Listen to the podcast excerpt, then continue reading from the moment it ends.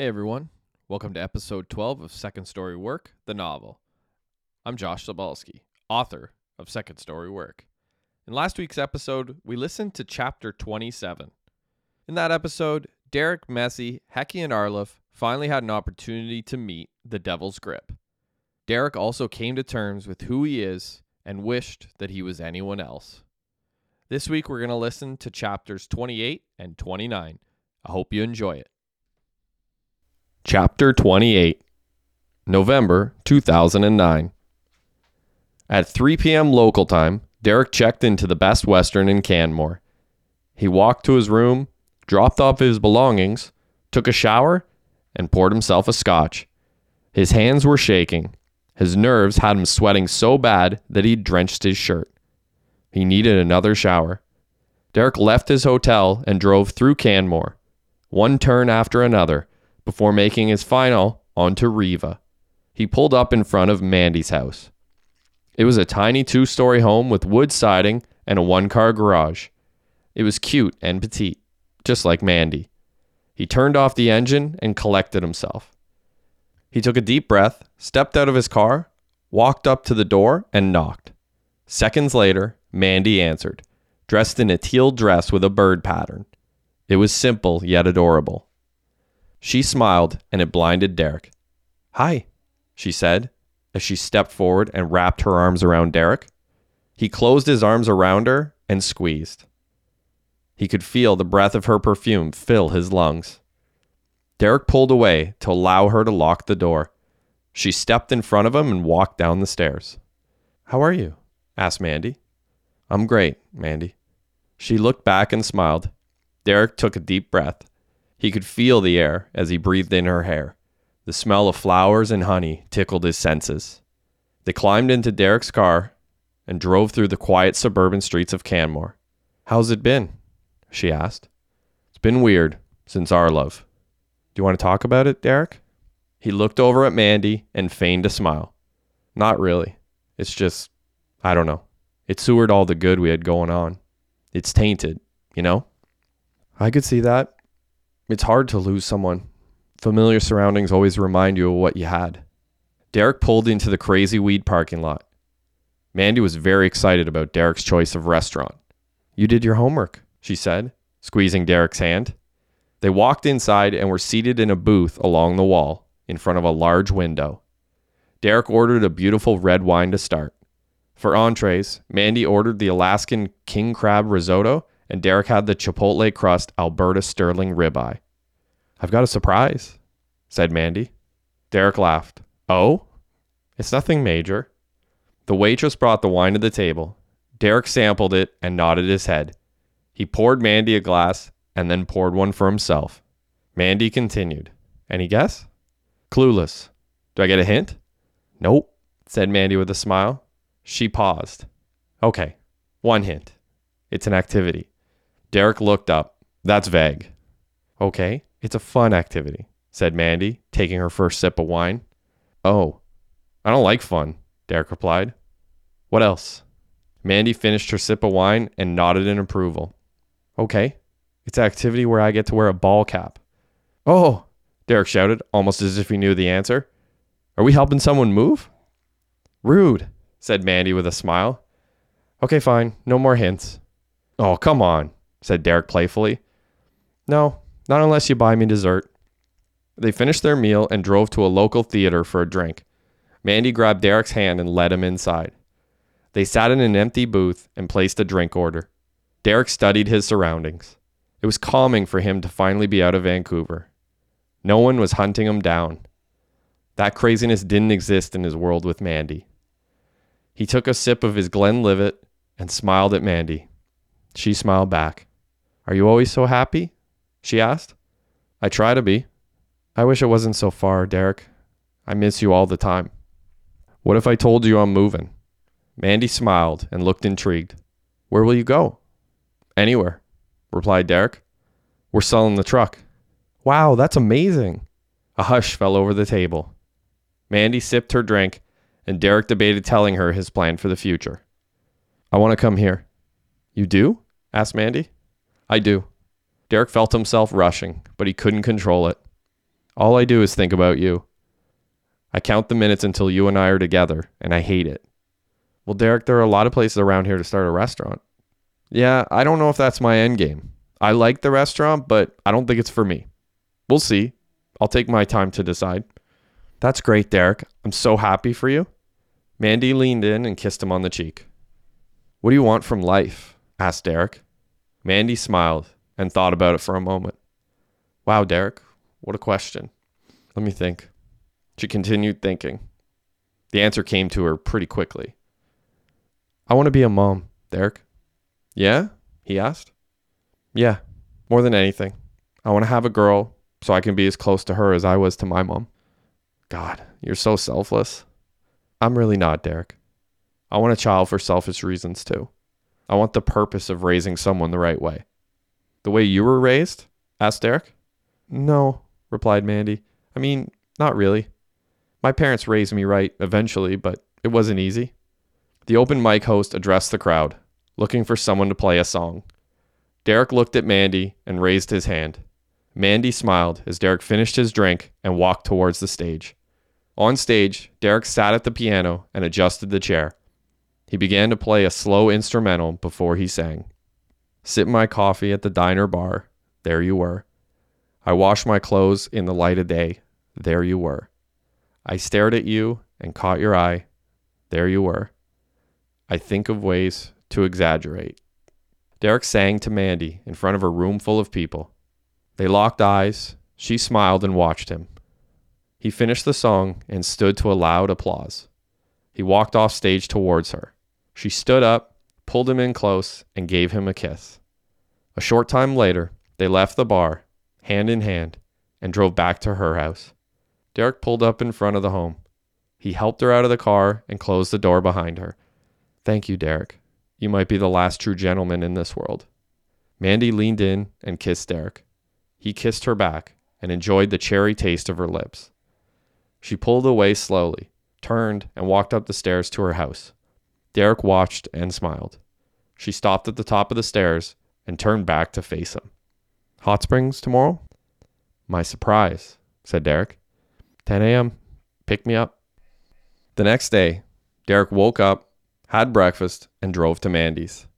She walked out of her house dressed in jeans, Air Jordan high tops, a leather jacket, and a backward Blue Jays hat. Derek had never seen anyone make high tops look sexy. She climbed into the car and they drove to the Banff Hot Springs.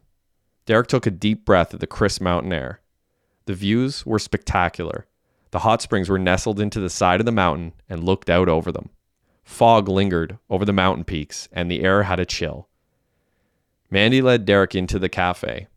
After a coffee, Derek walked to the change room and switched into his trunks and robe. He was feeling self conscious about his tattoos.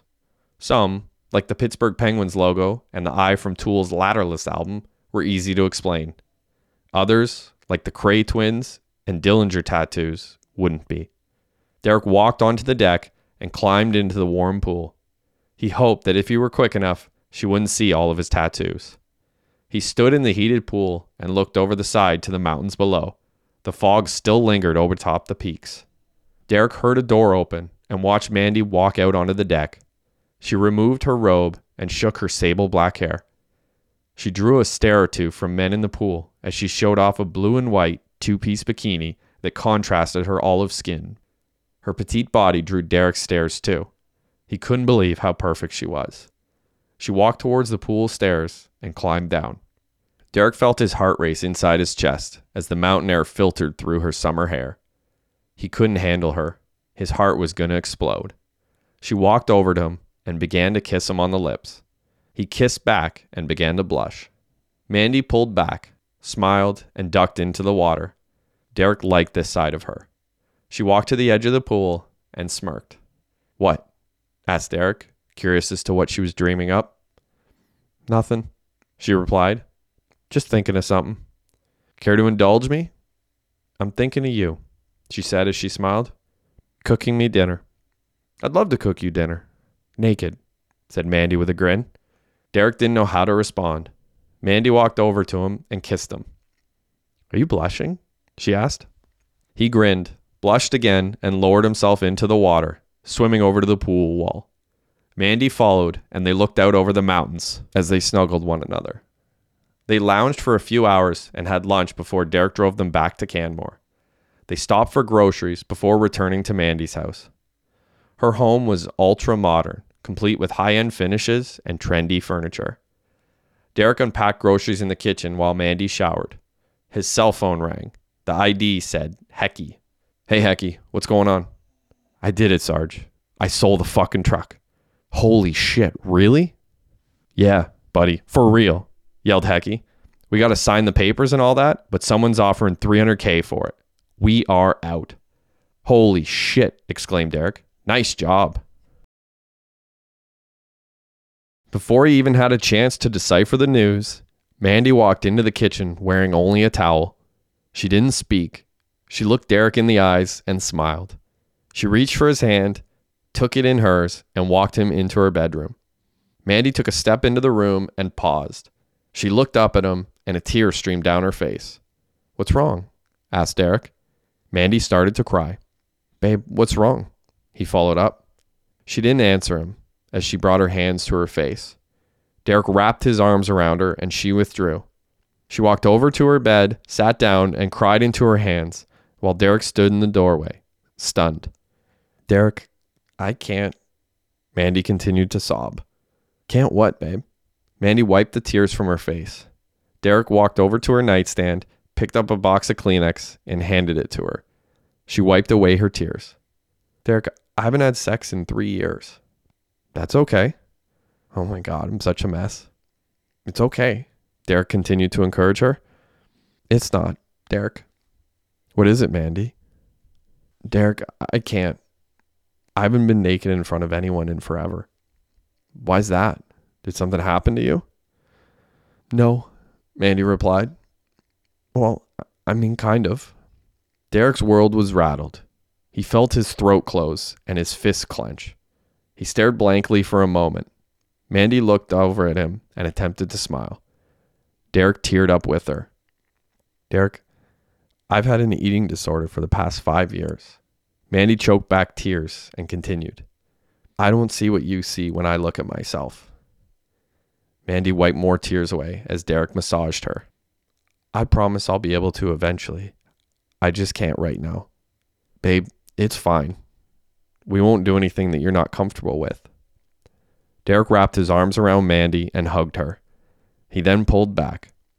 I don't understand. How were you able to walk in front of everyone in a bikini today? Honestly, Derek, I felt fine until we came in here and I saw myself in the mirror. I see this monster that you don't see. Derek winced. He couldn't relate. He saw a monster in himself because he was one. Mandy wasn't. Derek, I survived this thing that tried to take me down. I didn't let it define me, even though the scars from it are all over me. Derek stared blankly. He had no idea what to say or how to react. The next morning, Derek was up first and made coffee. He sat down with his guitar on Mandy's couch and began strumming. He picked at the strings, his finger working their way into a song, and the lyrics soon followed. You fade out on your bed, you feed pills. Derek stopped. He spotted Mandy across the room. You okay? asked Mandy. Derek faked a smile. I'll be okay. We'll be okay, Derek. They had breakfast and exchanged goodbyes. Derek called Hecky as he pulled into Vancouver later that evening. Hey, buddy, where you at? I'm back at the house, Hecky replied. Cops cleared us to go home. I grabbed all your shit from the hotel. Derek rerouted himself and drove back to the house. He arrived at home and was greeted by Messi and Hecky. They were relaxing, enjoying a ball game on TV. Derek grabbed a beer from the fridge and joined them on the couch. What you guys doing tonight? asked Derek. Drinking, Messi replied. Why, you got plans? Hecky wondered. Not really, Derek replied as he stood up. Fuck, I feel trapped already. We are trapped, Messi cut in. We're prisoners in our own fucking house. Derek settled into the couch and tried to relax in front of a ball game with the boys. He couldn't. When do we meet the lawyer? he asked. Tomorrow, Hecky answered. Not soon enough, said Messi. The next day, the boys met with their lawyer downtown to sign the documents. It was a done deal $100,000 apiece, less legal fees and taxes. They could barely contain their excitement as they took an elevator to the lobby. Nothing keeping us here now, shouted Messi with excitement. Hecky held the door for the boys and they walked outside. Derek felt the warmth of the sun on his face and a calm come over him. He was on his way out. Finally. The sun caught him in the eye. He was startled as the windows and doors around him began to shatter and fall to pieces. Bullets flew from a black SUV across the street. A machine gun fired shots out the passenger side window, directly at the boys. Derek hit the ground as soon as he heard the glass breaking. He had his bulletproof vest, but his gun was nowhere near him. The bullets continued to fly as tires squealed and the SUV took off down the street. Derek stayed low to the ground as he crawled over to Messi and Hecky to check on them. They had a few bumps and bruises, but incredibly, no one had been hit. Within minutes of the shooting, the police arrived on the scene. For the second time in two months, Derek and the boys were the intended target of a drive by shooting. There was no escaping it this time. The police and the grip were on to them. The officers approached the boys and questioned them. They gave the same canned answers that they'd given at each of the previous shootings. This time, there was no covering up their involvement in the world of crime. The police knew that the boys were into something deep and they weren't about to let it go. They asked that they come in for questioning. The boys complied and walked from the crime scene to a nearby parking garage. They jumped into the edge and drove to the VPD station. Derek had long suspected his vehicle being bugged. The boys were dead silent the entire ride. The shooting, coupled with the constant bullseye on their back, had left them thinking about their own mortality. Derek slowed down near a grocery store and pulled into the parking lot. He wanted to have a discussion before they went to the police station. They jumped out of the car and shut their doors. Don't talk within earshot of the car, suggested Hecky. They nodded at each other and walked across the parking lot. What are we going to do? Messi asked. We should find a shyster, replied Derek. We'll look guilty, said Hecky. We are guilty, shouted Derek. A lawyer keeps us out of bracelets. We're just out of lawyers, suggested Messi. Yeah, he's not right for this, said Derek. We need a criminal lawyer, somebody who got school with this kind of shit. Why don't we see what the Popo want first? If we stick to script, we might not need anyone, Hecky suggested. Messi and Derek nodded their heads in agreement. Fuck this town. We're done here, shouted Derek. What about Maddie's new sixes? asked Hecky. Yeah, we're going to skip on those motherfuckers, Derek continued shouting. I don't think we can, Sarge, said Hecky as he cautioned Derek. Derek raised his eyebrows. Let's just deal with the cops first and move on from there. Messi and Hecky nodded their heads as they turned away from Derek and began to walk back towards the car. Derek called out, Hold on, boys. Are you off script or do we need a refresh? Messi and Hecky turned around to face Derek. They both nodded their heads and turned to walk towards the car. As they took their first step, the edge exploded in a ball of fire. What the fuck? cried Messi. Hecky looked at the wreckage. Anger boiled up inside of him. That's it! He began stomping around the parking lot. They want to keep coming? We're going to end them. The boy stood in the middle of the parking lot, watching flames shoot out of the car. Fuck, said Hecky, still upset. I had smokes in there. Well, I guess the cops will come to us, said Messi. He was right. Within five minutes, the same police that the boys had spoke to earlier arrived on the scene. This time, the boys were driven to the police station. Derek sat in an interrogation room by himself for three straight hours. He knew the police wanted him to sweat it out. He also knew that they had nothing to hold him. The door swung open, and Anna walked inside holding a dossier. She set her folder on the desk, took off her jacket, and rolled up her sleeves. You can cut the theatrics, said Derek. I'm hot, Derek. Don't read too much into it. Anna sat down in her seat. I don't expect you to talk, so I'm not going to try. I'm just going to show you what you're in for. Anna began pulling pictures from the folder and setting them on the table. They were mugshots of the Devil's Grip members. She began pointing to each picture. This guy here has killed five people, but I can't prove any of it. She pointed to the next picture. This guy killed seven. Same thing. I can't prove shit. She pointed to the next picture. This guy killed nine. I can't prove a goddamn thing. Do you see, Derek? I see that you're terrible at your job, joked Derek. You and your boys are a blip on the radar to these guys. a speed bump.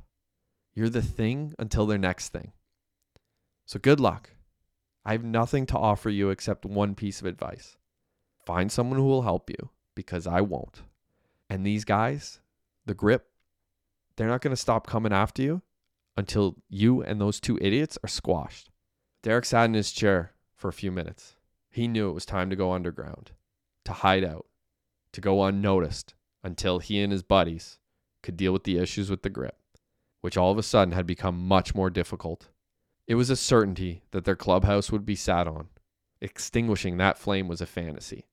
They needed another way at them, and they needed it now. They were a man down, and the grip was looking to punch their ticket. That evening, Derek Messi and Hecky stayed at a high profile hotel in the heart of the downtown core. The grip would be hard pressed to attack them there. They slept, guns in hand. They were done taking chances. The grip was coming at them hard. Hecky brainstormed a way to do one of two things go into hiding and hope they weren't found, or end the devil's grip. Option two meant putting it all on the line and killing the entire faction. I wonder if they meet outside of the clubhouse, asked Hecky. Like at a bar? Derek wondered. Or a house? You'd think that if they always meet there, they would have been bum rushed by now. Yeah, Derek replied. Maybe. That's where we have to hit them, said Messi with conviction. Derek went to bed. He lay thinking about how far he'd set himself back. He did everything for freedom and liberty. And here he was, boxed into this hotel room. His phone rang. It was Mandy. Hello? Derek answered. Hey, babe, said Mandy in her perky, sexy voice. You okay? You were quiet when you left. I'm okay, babe. Derek paused. What are you guys up to? I'm just hanging with the boys. We're celebrating a bit. We signed the papers today for the sale. Wow, Derek, that's awesome. So when do you move here? Soon. I get my money in a month and we'll see what happens. I really think you should open a brick and mortar restaurant. We have plenty of places. I'm sure we could find something suitable. Yeah, I don't know, Derek replied. I just, I'm not sure I have it in me to open another restaurant. I really don't know what I want to do. Right now, I just want to be with you. Me too, Derek. I want you out of that city. It seems like there's shootings every day. Oh, it's ridiculous, Mandy. Even going to the bar is worrisome. You don't really know if it's safe. Derek took a deep breath and wondered how long could he keep this up? Did the police say anything about your friend? No, they're still investigating. I'd like to see you again, Derek. Maybe I could meet you halfway? What's halfway? Kamloops? asked Mandy. I think it'd be more like salmon arm. Yes, exclaimed Mandy. Meet me there at noon tomorrow. Okay, Derek answered. The next morning, he rented a Volkswagen Passat, fueled up on coffee, and set out on his four hour journey. Mandy was about the only thing in Derek's life that he liked to think about. Every other thought had become a worry worry about being shot, about being caught, about losing his life, his freedom, his family, or his friends. But then there was Mandy. She was a vacation that Derek took. The idea of having a life with her was the only good Derek could think about. He was feeling again. He hadn't felt in a while. Derek returned to Vancouver, and the boys gathered for breakfast in the common area of their hotel room. Hecky had news. He took the boys outside to a rental car. They jumped inside and drove deep into the West Vancouver suburbs. The homes in West Van had manicured lawns, beautiful gardens, and mature trees. He turned onto a quiet street where the boys sat silent in their rental car for 20 minutes. He said one word watch. They watched. Minutes later, six large black SUVs pulled up in front of a house. Members of the grip began to pile out of the vehicles onto the sidewalk. They stood around, waiting and smoking. Their president arrived and led them into his home. Hecky turned to the boys and smiled. Every month they have a barbecue here. This is where we do it. We do what? You know, it. You mean we blow in there and we shoot up the place? asked Derek. No, said Hecky. We go in there and we put out the fire. What the fuck are you talking about? asked Messi. Hecky nodded his head and smiled. I'm going to rig the barbecue. Rig it to do what? Blow you up? joked Messi. I'll exchange their tank with a modified one. Then we walk through the front door and we punch their ticket. Can you do that? asked Messi. I think so, replied Hecky. I've done way more complicated shit than that on set. It's not totally stupid, said Messi. It's pretty stupid, replied Derek. We walk in there like hatchet men and do what? Put them down? What about their family? They're not there. What about hangarounds? Derek followed up. No hangarounds at the house, replied Hecky. Do you have a better idea, Sarge? asked Messi. Derek thought for a moment. I just don't want to end up on the negative side of a zero sum game. It's us or it's them, Sarge, said Hecky. I don't love the idea, but it's time to throw some lead their way. These guys aren't going to stop coming. Can I really kill someone? asked Derek out loud. You'd be surprised what you can do when someone won't stop shooting at you, replied Messi. Hecky began to work on a way to rig a propane tank to explode. As the week went on, it became apparent that rigging the propane tank would be above their heads. Hecky gathered with the boys in the common area of the hotel and began talking about alternatives. Boys, I can't rig this fucking thing. Then let's just go, said Derek. Let's blow this fucking town. I have another idea, said Hecky. I want to use an explosive with an RFID chip. Derek and Messi didn't understand what Hecky was talking about. He went deep into detail. I think I can replace one of their dinner plates with a modified plate that we would place on the barbecue. It would look like any other plate, only in the middle of it would be a small amount of C4, a wireless receiver, and an RFID chip. I'd need a few days to build some and just test them out. Dude, you're going to blow yourself up, said Derek. Where did you learn this shit? It'll be good, promised Hecky. I do this shit on set all the time. On film sets? asked Messi. Yeah. I mean, it's more controlled, obviously, but I got tips from Maddie's cartel guy. He calls this a boyoyo. What's that? asked Derek. means chaos in Spanish. He said they use it all the time down there. They use a Spanish name for a device used in Mexico? Derek wondered skeptically. I guess so. I don't know. I don't speak Mexican. Where are you going to get C4? Messi was curious. I got a hookup, replied Hecky. Don't you worry. A hookup? Derek pressed on. Jesus fucking Christ, Sarge. Yes, a hookup. That evening, Danik called Derek to check again if he had a place for him to stay during the Olympics. What's going on? asked Derek. Not much, bro. Can you talk? Yeah, what's up? You able to house me while I'm there for the games? Shit, man, said Derek. The boys and I rented out the house. I booked a hotel out in Abbotsford, though. It's far, but you're welcome to stay there. Derek's lies weren't enough to dissuade Danik from coming out west. It was great exposure for him, and Derek understood his side of things. He just didn't want him there. Awesome, bud, Danik exclaimed. Love you. Love you too, bro, Derek answered. Seconds later, Derek's phone rang again. It was Mandy. Hey, Derek. Hey, babe, what's up? Not much, just sitting at home. What did you do today? Didn't do a lot, just had lunch with the boys and hung out. What about you? I worked and had dinner with my dad. That's cool. We're going to come out for a visit next weekend if that's okay. Ah. Derek had to think quickly. Shit. The boys and I just booked a trip to Pittsburgh to celebrate. Oh, I'm sorry. I didn't know. Why well, we just planned it. How could you know? I'm sorry. We'll figure out something soon, though. Maybe you won't have to go anywhere to visit. Maybe I'll come there. I hope so, Derek. I hate this. I do too. You're every single star in my sky. Babe, stop, Mandy giggled. My will is strong and my feelings are intense. I won't hide it, Mandy. I know you're passionate, Derek. I want to see that side of you. You will. I'll be honest, Derek.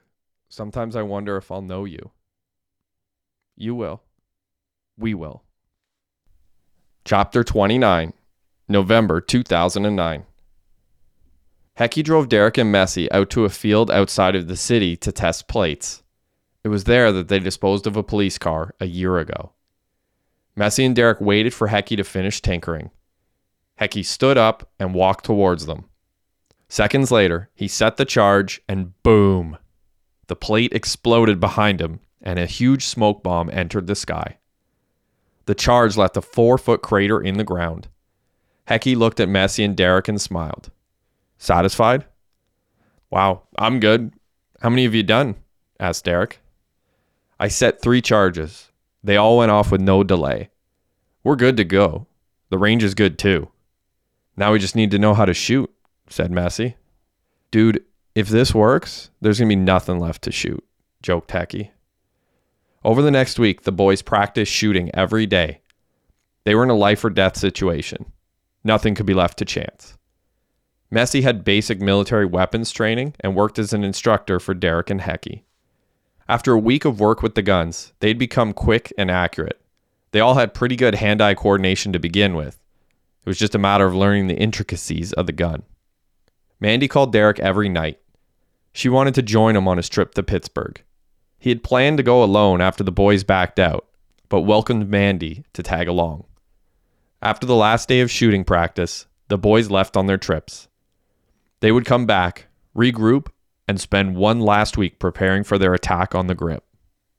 Derek flew to Pittsburgh, and Mandy met him there. It was their first trip together, and his first time in the 412. Mandy booked a room at the Renaissance Pittsburgh Hotel on 6th Street. The Renaissance was an upscale hotel that overlooked the Allegheny River. It had the feel of an old American East Coast hotel. Derek arrived at 11 a.m. Saturday and met Mandy in the hotel lobby. She wore a bright sundress that turned the head of every man she walked past. She spotted Derek, ran to him, and planted a kiss before grabbing his hand and walking to their room. She unlocked the door to their room, and Derek scooped her up in his arms and carried her inside. He walked her over to the bed and set her down gently. He kissed her and stood to his feet. He noticed two Pens tickets on a side table. What's that? Tickets to the game tonight? Shit, said Derek. We're going to a game? Right behind the bench. Mandy smiled as she delivered the news.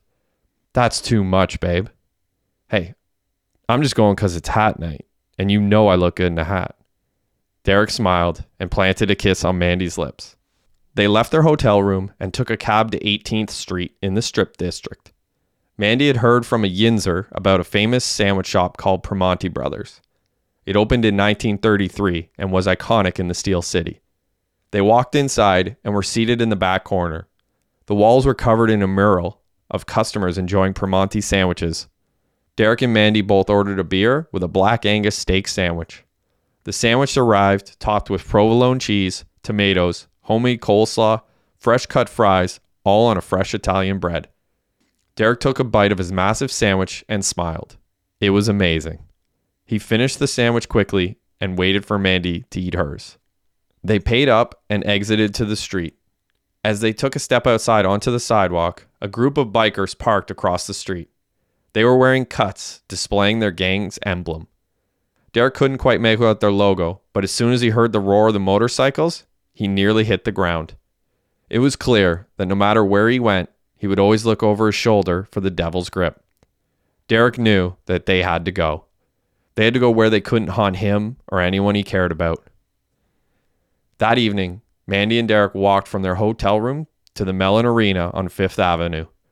They both dressed in their black and Vegas gold Pittsburgh Penguins jerseys. As they approached the arena, Derek could see the large igloo looking building. He'd seen it a million times on television, but never in person. Across the road from the igloo, he could see the Penguins' new home arena nearing completion. The Consol Energy Center was set to open in less than one year. They walked inside the igloo and were handed a promotional Penguins ball cap. Derek was full of anticipation as they walked through the curtain into the arena. He smiled ear to ear. Oh, babe, you're so happy. Mandy pulled out her phone and took a picture of Derek smiling. Excuse me, asked Mandy as she turned to a young black teenager who was walking with his girlfriend. Can you take our picture? The young man took Mandy's cell phone as she and Derek stood together for the photo. He took a few photos and handed Mandy back her phone. Thank you so much, she shouted over the crowd noise. No problem, replied the young man. Go Pens. Go Pens, baby, yelled Derek as he and the young man fist bumped. They took their seats in the lower level, behind the Penguins bench. Derek looked around in awe. The building was a dump, but to Derek, it was iconic. The game began, and Sidney Crosby quickly took control. If he gets a hat trick, I'm keeping my hat, joked Mandy. You're not. I am, but I'll throw yours, she smiled. If he gets a hat trick, everyone here will be tossing their hat. Midway through the third period, Crosby buried his third goal past goalie Steve Valiquette. Derek tossed his hat onto the ice and turned to see Mandy put both hands on her head. Derek laughed and yelled over the sound of the goal siren. It's okay, babe. I think he's got enough. Derek looked up to watch the Penguins fans litter the ice with ball caps. Only Sid would net a hattie on hat night. I can't wait to see him play for Canada, said Mandy. Derek looked up and continued to watch hat after hat fly over his head. He felt everything slow down. He was in a happy place. He grew up idolizing Mario Lemieux and the Penguins. They were larger than life, heroes of his youth. He couldn't believe he was finally there, in their town, watching a game. He relished the last few minutes of an 8 3 Penguins win. After the game, he sat in his seat, soaking it all in. This was the most fun I've ever had. I'm glad you enjoyed it, Derek. For the remainder of their trip, Mandy and Derek did all the touristy things that people do in Pittsburgh. They went to the Church Brew Works, Market Square, the Warhol Museum, Carnegie, and Mount Washington. They got lost a million times in the confusing streets of Pittsburgh, but Derek felt at home. He felt safe, away from the chaos of Vancouver. Derek returned to BC and found that Hecky had installed a high end security system in the house to keep out any unwanted visitors. He also had bars installed on the doors and windows. Derek couldn't tell if he lived in a home or a really luxurious prison.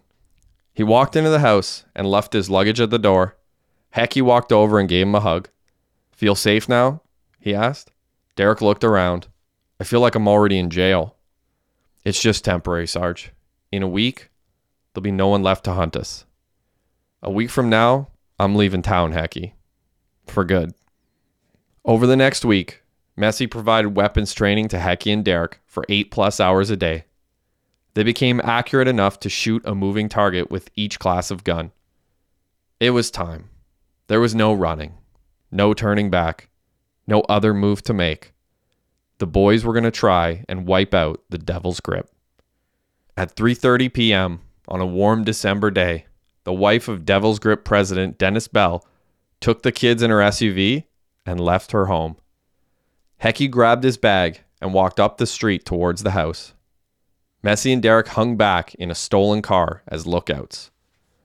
Fifteen minutes later, Hecky emerged from the backyard and casually strolled back to their vehicle. He placed his bags in the trunk and grabbed the bag of guns. Back inside the car, Messi and Derek had each already armed themselves with weapons and body armor. Hecky put on his gear and readied himself as well. The Devil's Grip arrived at the house a few minutes later. They lined their bikes up on the street parked, and entered the home. One by one, they arrived, 30 of them in total. Hecky, Messi, and Derek took one final breath and exited the car. They separated as they crept through the streets until they were a few houses down from their target.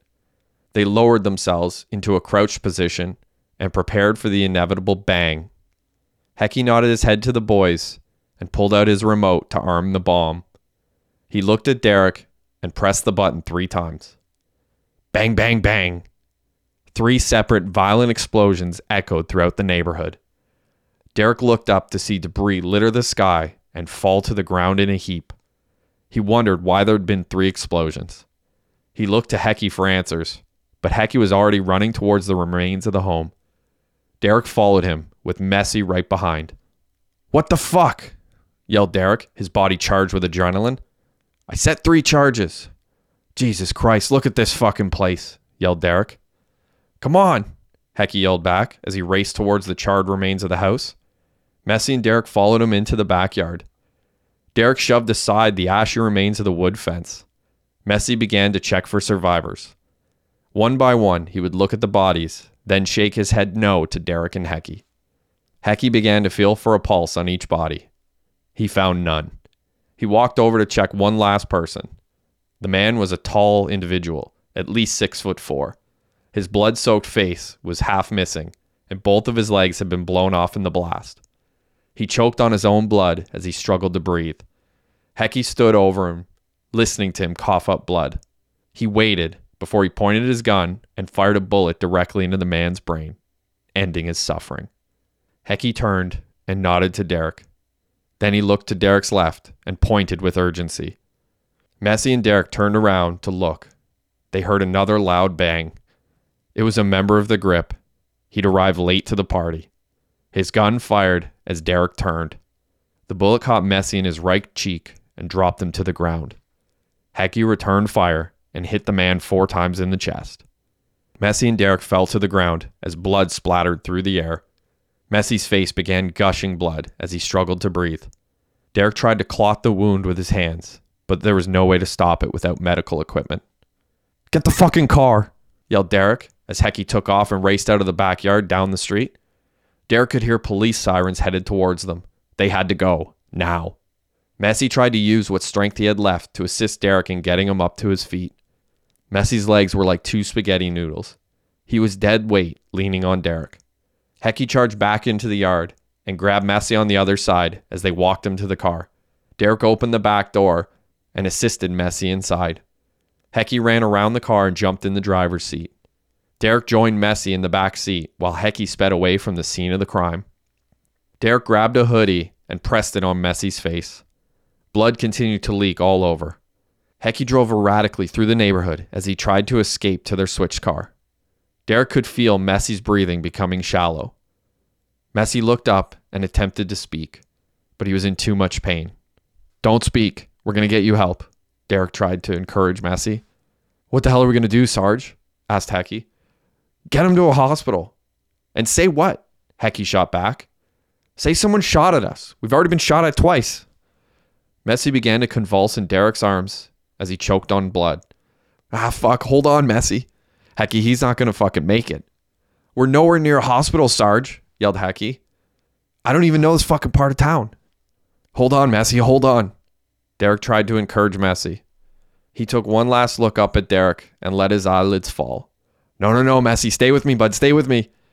Derek tried to shake Messi as he pleaded with him. He leaned in and listened for breathing. It had stopped. He was gone. Hecky turned back and began smashing the steering wheel and screaming. What do we do with him? We can't bring him in the switch. Hecky looked back once again. We have to leave him. They'll know, Hecky. They'll piece this thing together in two seconds. The boys were nearing their switch car that was parked a block away from the Devil's Grip clubhouse. I have an idea, said Hecky. He pulled the car in front of the Grip clubhouse, jumped out, and helped Derek pull Messi's body out of the car. They stabled his lifeless body and approached the door. Hecky shot out the lock and kicked the door open. The boys walked inside and carried Messi over to a wooden chair in the corner of the clubhouse. They sat his limp body upright. Derek looked at Messi, keeled over in the chair. He had all emotion come over him.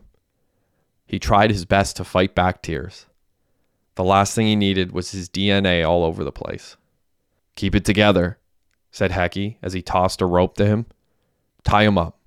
There was no time to ask questions. Derek did as he was told. He tied Messi up. Hecky walked back into the room with one of the grip's automatic weapons and shot Messi's corpse a few more times. What the fuck? yelled Derek. The grip did this. Now the cops will know they did it. Come on, we gotta go. Hecky passed Derek and walked towards the exit. A few steps from the exit, Hecky stopped and took a step inside a room just off the hallway. He spotted a safe. Holy shit, that's their safe. So what? shouted Derek. Let's go. So that's our way out of here, Sarge. There's no time. Give me time, Hecky pleaded. Derek peeked out the window of the doorway. Ah, fuck, three minutes, he said as he walked out of the room. He stood at the front door, watching for anything suspicious. Every second felt like an hour. Two minutes later, Derek heard a loud bang. You okay, Hecky? All good, shouted Hecky. Derek walked towards the room and noticed smoke billowing out into the hallway. What happened? I set a charge, replied Hecky. Hecky had blown up the safe door. Through the smoke, Derek could see stacks and stacks of money. Some torched, some still good. Hecky looked at Derek. Open your bag. Derek opened the zipper of his duffel bag, and Hecky frantically stashed money into it. He packed all the cash that they could grab and even took a few stacks in his hands. The boys exited the building and ran to their getaway car. Hecky drove one block to their switch. Once there, Derek piled the bags of money into the switch car while Hecky wiped down their getaway vehicle. How do we torch it? asked Derek. Hecky held up two grenades, one in each hand. With these. Hecky pulled the pins on each grenade and dropped them in the car. He ran towards the switch vehicle, and Derek jumped into the driver's seat. Derek hammered on the gas pedal, and they sped away, screaming at the top of their lungs. Derek drove cautiously through the streets of Vancouver until they reached the second storage unit. They exited their vehicle, picked up their bags of guns and money, walked inside the unit, and shut the door behind them. Once inside, Hecky and Derek looked each other up and down. They were covered in Messi's blood. They changed into clothing that they had left in the storage unit. Hecky dumped the duffel bag's contents out onto the floor and began to count the money. Derek changed while Hecky counted. 485k. Messy then began to count the second bag while Derek counted the loose stacks. Derek finished. 170 grand. 545, said Hecky. Derek quickly counted the last bag of money. 515 G's. Holy shit, dude, said Hecky. This is ridiculous. Derek stacked the money on a travel case and tried to temper his enthusiasm. He'd just lost his best friend. It didn't feel right to celebrate. Hecky was amped, and he paced the empty room, unable to stop his heavy breathing. Derek took a deep breath and walked over to the door. We need to go. Hecky followed him as they shut off the light, closed the door, and locked the unit. Derek drove them back to the house and parked the rental vehicle. Hecky walked inside as Derek sat in the car, thinking about everything that had just happened. A few minutes later, Hecky walked out of the house with Derek's cell phone in his hand. It's Mandy. Derek took the phone from Hecky and tried to put himself back together. Hey, babe, how's it going? I'm good, Derek. Did you forget your phone somewhere? Oh, I left it inside. I'm just out in the garage. Oh, did you see the news? No, I haven't had the TV on all day. What's up? There was a huge explosion in Vancouver. A house was blown to bits. Oh my god, really? Yo, turn on the news, Hecky. Hecky ran ahead into the house and Derek followed. By the time he arrived inside, Hecky had the TV on a local news station. I'm looking at it now. That's craziness. Well, I just wanted to call and make sure it wasn't your neighborhood. No, we're all good, babe. We're nowhere close to that. Okay, Derek. I'll call you tonight. Okay, babe. I miss you. Miss you too, Derek. Derek hung up and turned his attention to the news. Jesus Christ, he exclaimed. There's fuck all left. Why did you set three charges? So it would look like this, replied Hecky as he sat down on the couch and leaned back. Derek looked at the TV once again. You can't tell me we're not their number one suspects. Hecky snickered. Do you think that they would believe that we have the capability of doing this? Maybe. Derek quickly snapped back. You do blow up shit for a living. I don't know, Sarge. These guys had a long list of enemies, most of whom are more than capable of doing something like this. The newscasters were making obvious assumptions about what had caused the explosion. An overhead view showed bits and pieces of the house thrown across the street and to other nearby properties. A shot of the remains of the house showed multiple bodies covered by white sheets on the ground in the backyard.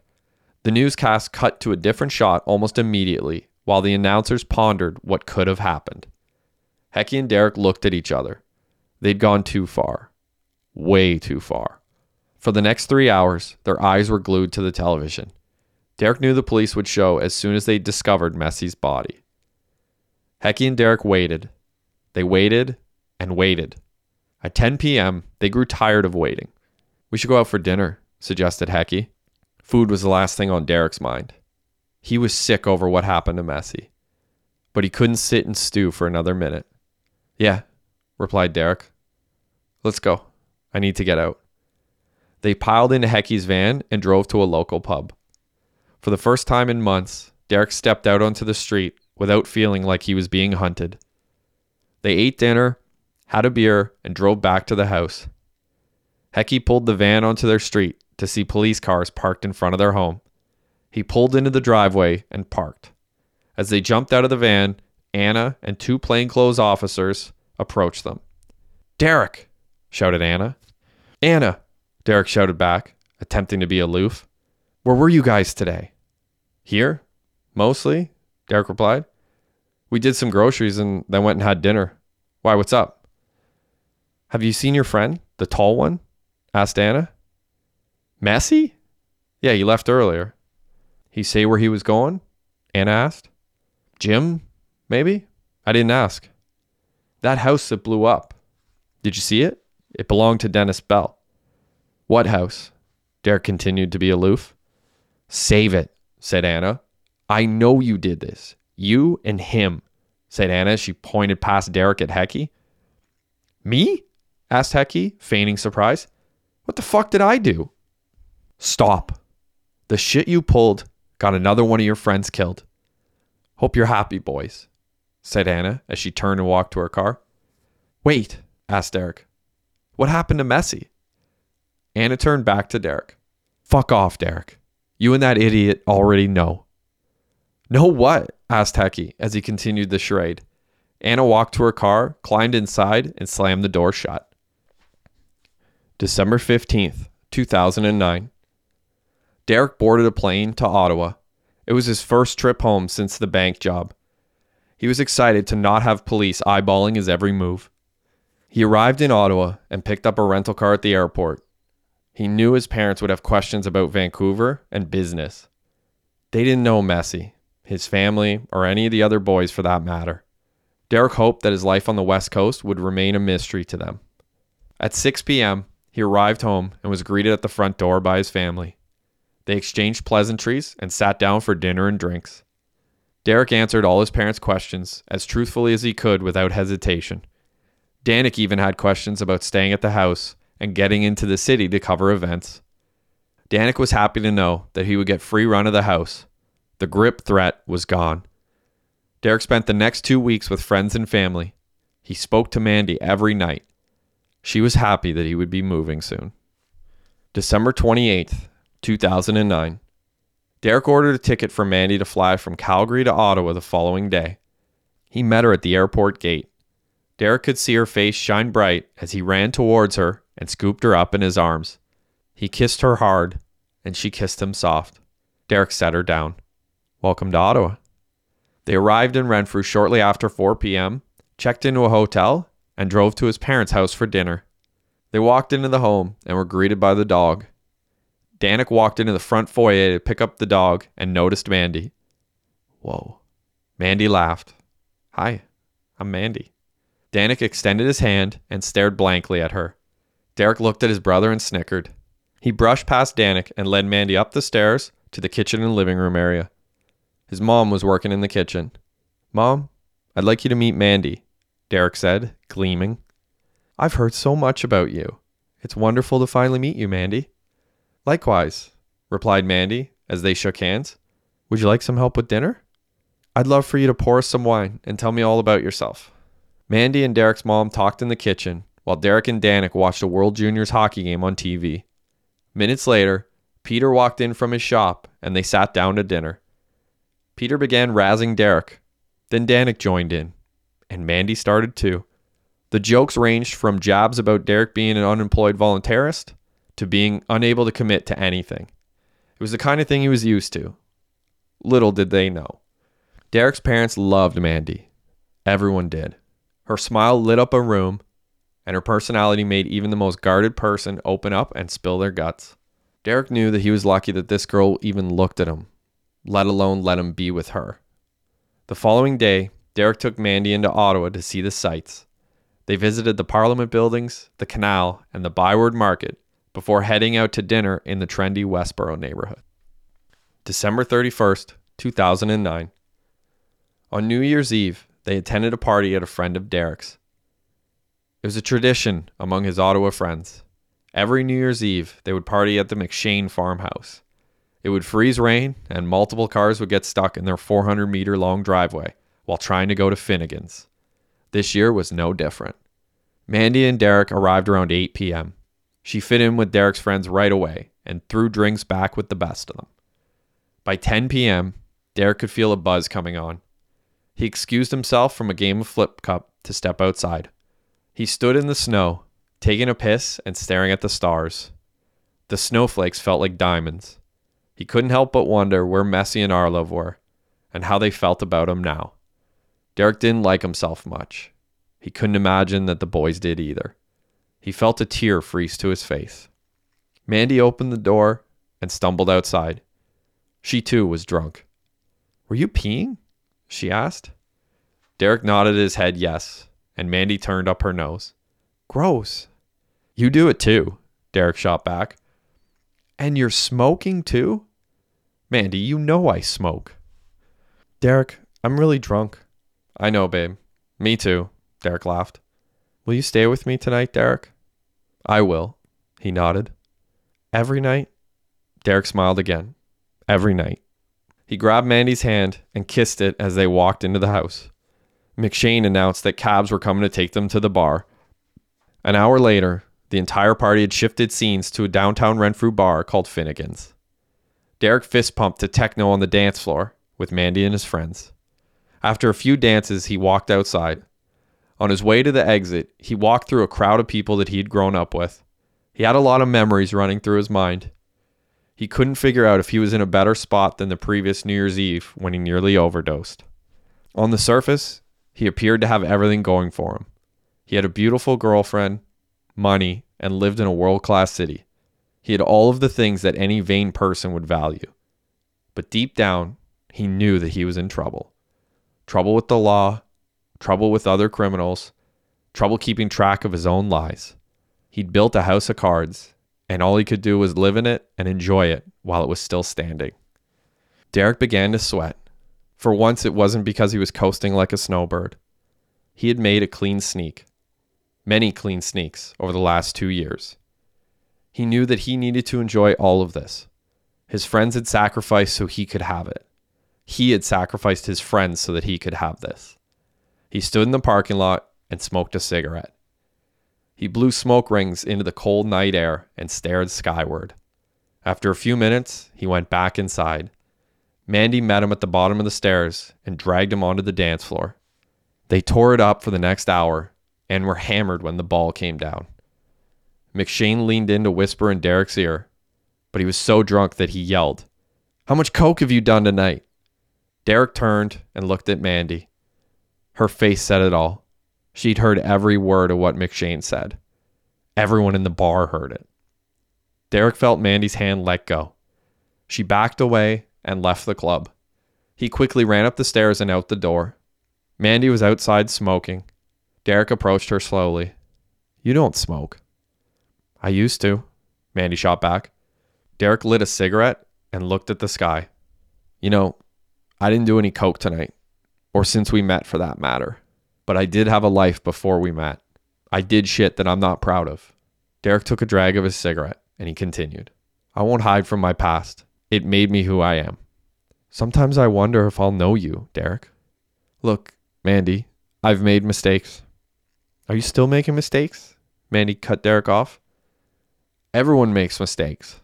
Derek took another puff of his cigarette. I still fuck up.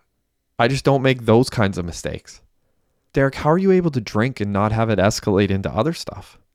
I'm just able to shut it out. I spent years, years coked out, Mandy. Years and I'm not about to go back to it. I won't. Derek, I'm not looking for a reclamation project. I am a reclamation project. I thought you had your life together. I do. Look, last year was a huge eye opener for me. That guy, O'Connor, that you met, he bawled his eyes out in front of me because he thought I was going to kill myself.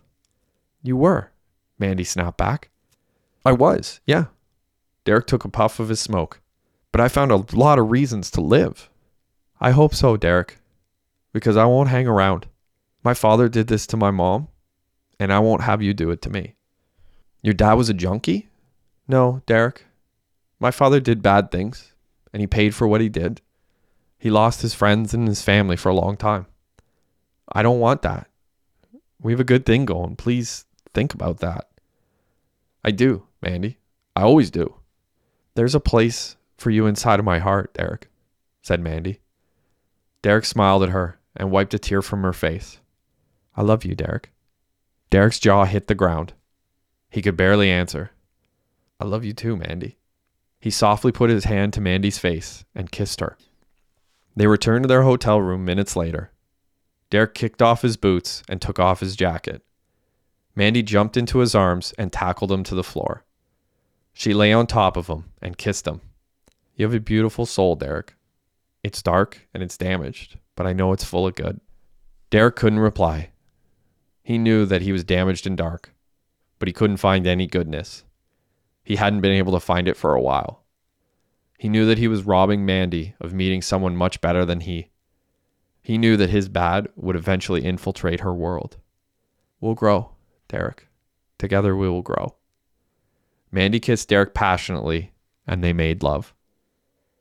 Derek put Mandy back on a plane to Calgary the next day and jumped on a plane to Vancouver. He arrived around 2 p.m. Vancouver time. He grabbed his luggage and walked to Hecky's van outside the airport doors. Hecky had been in Whistler with his dad for the past few days and had just rolled back into the city. Hey, bud. Hey, Sarge. So the cops came by the house again. What'd you tell them? Derek asked. I told them we're grieving. I am grieving, Derek snapped back. So am I, Hecky agreed. Any weird shit around our neighborhood? asked Derek. All quiet except for the cops. That's good. How's Squamish? How's your dad? It's good. I'm going back after the Olympics. I'm going to hang around for that and tie up loose ends, but I'm going back. Derek nodded. It'd be nice to get our stash before we go. I don't see any way of us getting to that, said Hecky. We've got over a million each. It's a head start. I hope I can stretch it. Are you going to Canmore? Hecky asked. That's the plan, replied Derek. Good for you, bro. I'm happy that you're happy. Thanks, Hecky. They arrived home, unpacked, and got dressed to go out. Hecky wanted to go downtown. They had dinner and walked to a small pub on Commercial Drive. They sat in a corner booth with a bottle of high end bourbon, chatting about their future. Derek was optimistic that once he escaped Vancouver, he could leave the city behind for good. Hecky kept checking out the crowd behind Derek. As the night went on, Derek became more on edge with every look that Hecky took. Then it happened. Hecky recognized someone. Good evening, boys, said Anna as she approached their table. Hi, Anna, replied Hecky. We're going to ask that you leave here for the night and go home. Why? asked Hecky. We're just sitting here quietly having a drink. Well, Anna bent down to get to their level. We're part of a joint task force whose goal is to keep gangsters like you out of places like this. We're not gangsters, Hecky shot back. Well, you might not have a criminal record, but you most certainly are gangsters. Now get out and don't come back. Derek stood up and turned around. You know what, Anna? You had me wrong from day one, and you still do. Good thing we're leaving town, eh, Sarge? said Hecky. Good thing, bud, replied Derek. Hecky and Derek stood up, walked quietly to the door, and left the bar. They walked to Hecky's van. Hecky started his vehicle and pulled out of the parking lot. As he started to drive, the boys were surrounded by four police cars. Multiple officers jumped out of the squad cars with guns drawn and rushed towards Hecky and Derek. They threw their hands in the air. Get the fuck out of the car! yelled one of the officers. Hecky and Derek slowly reached for the door handles and stepped out of the vehicle. The officers rushed the boys and pinned them against the side of the van. Anna walked towards Derek with a piece of paper in her hand and a smile on her face. Derek Searsant and Riley Heckman, this is a search warrant for your vehicles and your residence. Read it if you'd like, but I'll tell you what it says. It says we can look wherever we want for whatever we want. The officer stood the boys to their feet walked them to a squad car, and put them in the back of it. They watched Hecky's van get torn apart. The cops checked every square inch of it. Derek and Hecky grinned at each other and looked over at Anna. She grew frustrated once again. The cops finished tearing apart the van and waited for the search of the house to be complete. After a half an hour, an officer approached the car and opened the doors. The boys were let out and had their handcuffs removed. Anna approached them, clearly angry. You two think you're so smart. Last man standing. What about your friends? What about them? asked Hecky. Doesn't it make you sick to know that you killed them? asked Anna. I don't see how, replied Hecky. If they got in over their heads, that's on them. You know, Anna looked back at the cops. At some point, the government is going to audit your little food truck venture. Derek laughed. That's fine. You can send that group of crooks to us. Yeah. Do you want to check out our parents' place too? asked Hecky. Maybe you can have a look at our accounting or our bank statements. Look at whatever you want. What do I need to do to prove to you that you're chasing ghosts? asked Derek. You can't, Anna shot back. Because I'm not. Is this about something else? Derek smiled as he asked the question. Don't flatter yourself, Derek. Look, Anna, don't project things onto me because I ended things with you. Dream on, Derek. Now go home and don't come back down here. Anna walked away and Hecky smirked at Derek. They turned to the cops. Anyone want to make a quick 20 bucks helping me put my van back together? The officers all shot dirty looks at Hecky. The boys returned home. Over the next week, they only left the house to get cigarettes and groceries. That's it for episode 12 of Second Story Work, the novel. Thanks so much for listening. I'm Josh Sobalski. You can follow me on Facebook or Instagram. My handle is at author Josh Sobalski. I'm also on Twitter. My handle there is author J Sobalski. I also host a podcast with a good friend of mine, Corey Leckie. It's titled Second Story. It's available on all streaming platforms as well as on YouTube. Thanks again for listening. We'll see you next week.